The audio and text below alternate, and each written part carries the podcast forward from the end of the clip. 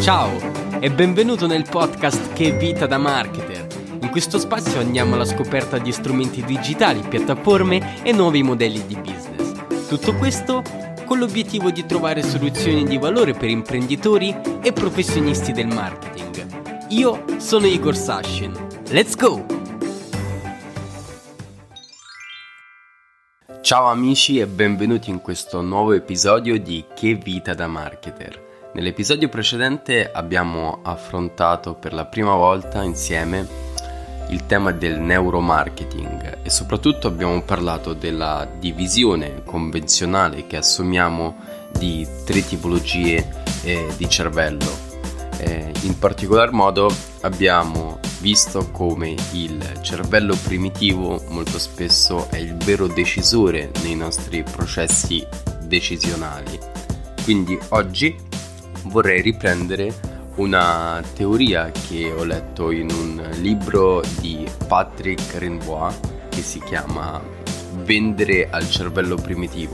Non si tratta di una vera e propria metodologia di vendita, ma piuttosto Um, ci sono tutta una serie di spunti e tutta una serie di riferimenti molto interessanti circa le caratteristiche del nostro cervello primitivo e qualche spunto di riflessione sul come approcciarsi al cervello primitivo e, e come avere un'efficacia maggiore nella comunicazione con il cervello primitivo. Questa teoria considera il cervello primitivo mh, come un vero e proprio decisore, per cui riuscire a comunicare con esso è l'unico modo per moltiplicare l'efficacia eh, del nostro processo di vendita. E, oltre ad elaborare le informazioni provenienti eh, dagli altri due cervelli, l'old brain eh, agisce ed entra in azione in relazione a sei stimoli, Eh, che se ben appresi permettono eh, di comunicare meglio con il cervello primitivo e quindi ehm, permettono di attivarlo e di renderlo predisposto alla ricezione di quello che noi vogliamo. Per fare tutto questo, Patrick Rembois e Christophe Morin identificano sei caratteristiche dell'old brain. Numero uno. Old brain è egocentrico e tende a disinteressarsi di ciò che non lo riguarda, quindi è un tipo di cervello che molto spesso eh, va al sodo e va a identificare tutti quei punti che sono per lui vitali e che sono per lui importanti. Numero due. L'old brain è sensibile al contrasto decisivo come bianco o nero, eh, rischio o sicurezza. Trattasi di un cervello ehm, che si è formato per primo nell'uomo, conserva dentro di sé eh, tutta una serie di istinti quasi animali, definirei, ehm, per cui prende decisioni veloci e sicure per cercare di evitare il rischio. Numero tre. Old brain è molto concreto.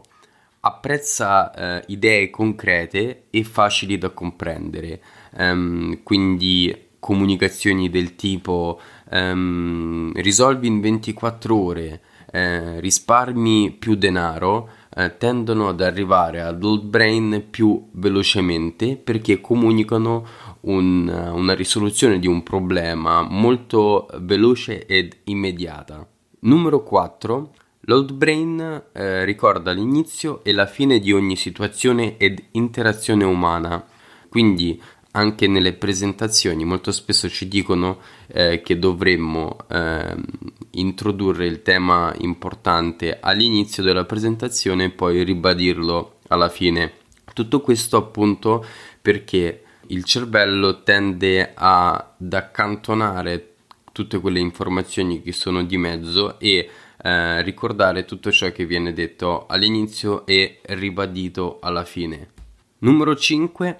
L'old brain è strettamente connesso al nervo ottico e quindi è fortemente influenzato da ciò che vede, ehm, indipendentemente da quella che è la predisposizione di ognuno di noi, per cui chi è più orientato all'apprendimento e all'attivazione sensoriale visiva, chi uditiva, chi invece mh, preferisce eh, toccare con mano alcune situazioni. In tutti noi c'è una forte predisposizione ad attivarci in relazione a quello che vediamo. Ed infine, numero sei, l'old brain reagisce con forza alle emozioni. Eh, l'emozione crea una reazione biochimica che influenza direttamente le scelte durante un processo decisionale. Queste sei caratteristiche o stimoli sono poi state tradotte in tre passi che conducono poi a un unico grande obiettivo, quello di arrivare a comunicare efficacemente all'old brain e, nel caso delle vendite, che sia una pura vendita commerciale o eh, diciamo una vendita più marchettara eh, a monte, permettono di convertire il potenziale cliente in un cliente effettivo e raggiungere i nostri obiettivi. Questi tre passi in parte mh, riprendono anche l'idea della value proposition che abbiamo affrontato negli episodi precedenti, e quindi riprendono i concetti di pain e gain eh, di un cliente o potenziale utente, eh, per cui riprendono in analisi quelli che sono eh, i problemi e i risultati che eh, la persona con cui noi stiamo comunicando cerca di raggiungere. Secondo questo modello, i tre passi fondamentali sono i seguenti. Numero uno, diagnosticare il pain. Numero due, differenziare i nostri claim. Numero tre, dimostrare il gain. Numero uno, diagnosticare il pain consiste in una fase di comprensione della problematica. La teoria definisce il pain come la differenza tra uno stato desiderato e lo stato esistente del nostro interlocutore. Per capire ehm, quali sono i veri pain su cui eh, potremmo agire, ehm, i nostri autori ci propongono quattro domande. Che cosa provoca il pain principale eh, del nostro interlocutore? Quanto è intenso questo dolore? Quanto è urgente risolvere il problema? Chiaramente definiremo tutta una serie di problematiche, e quelle problematiche che avranno assunto un'intensità maggiore in relazione alle tre domande che noi ci poniamo verranno poi prese in analisi nel momento in cui proponiamo una formula comunicativa. Nel considerare questi tre punti, Eh, non dobbiamo sottovalutare la percezione delle problematiche eh, da parte dei nostri clienti. Eh, gli autori eh, di questo libro ci dicono che bisogna capire se il cliente è consapevole del suo pain, dolore, frustrazione. Trattasi molto spesso anche di un'analisi inconscia, potrebbe essere che loro hanno delle problematiche, delle frustrazioni di cui loro non sono consapevoli, o meglio percepiscono Ehm, alcune problematiche ma non riescono a capire eh, da cosa derivino, e non riescono poi chiaramente a capire quali potrebbero essere le soluzioni. Eh, quindi, una volta identificata una problematica, anche se fosse eh, inconscia, dobbiamo riuscire a farla emergere e dopo proporre una soluzione adeguata. Il secondo passo ehm, consiste nel differenziare i nostri claim. Visto che l'old brain è concreto, eh, tentare il cliente o il nostro ascoltatore o interlocutore qualsiasi con frasi claim vuoti non avrebbe nessun effetto, ma anzi tenderebbe ad irritarlo.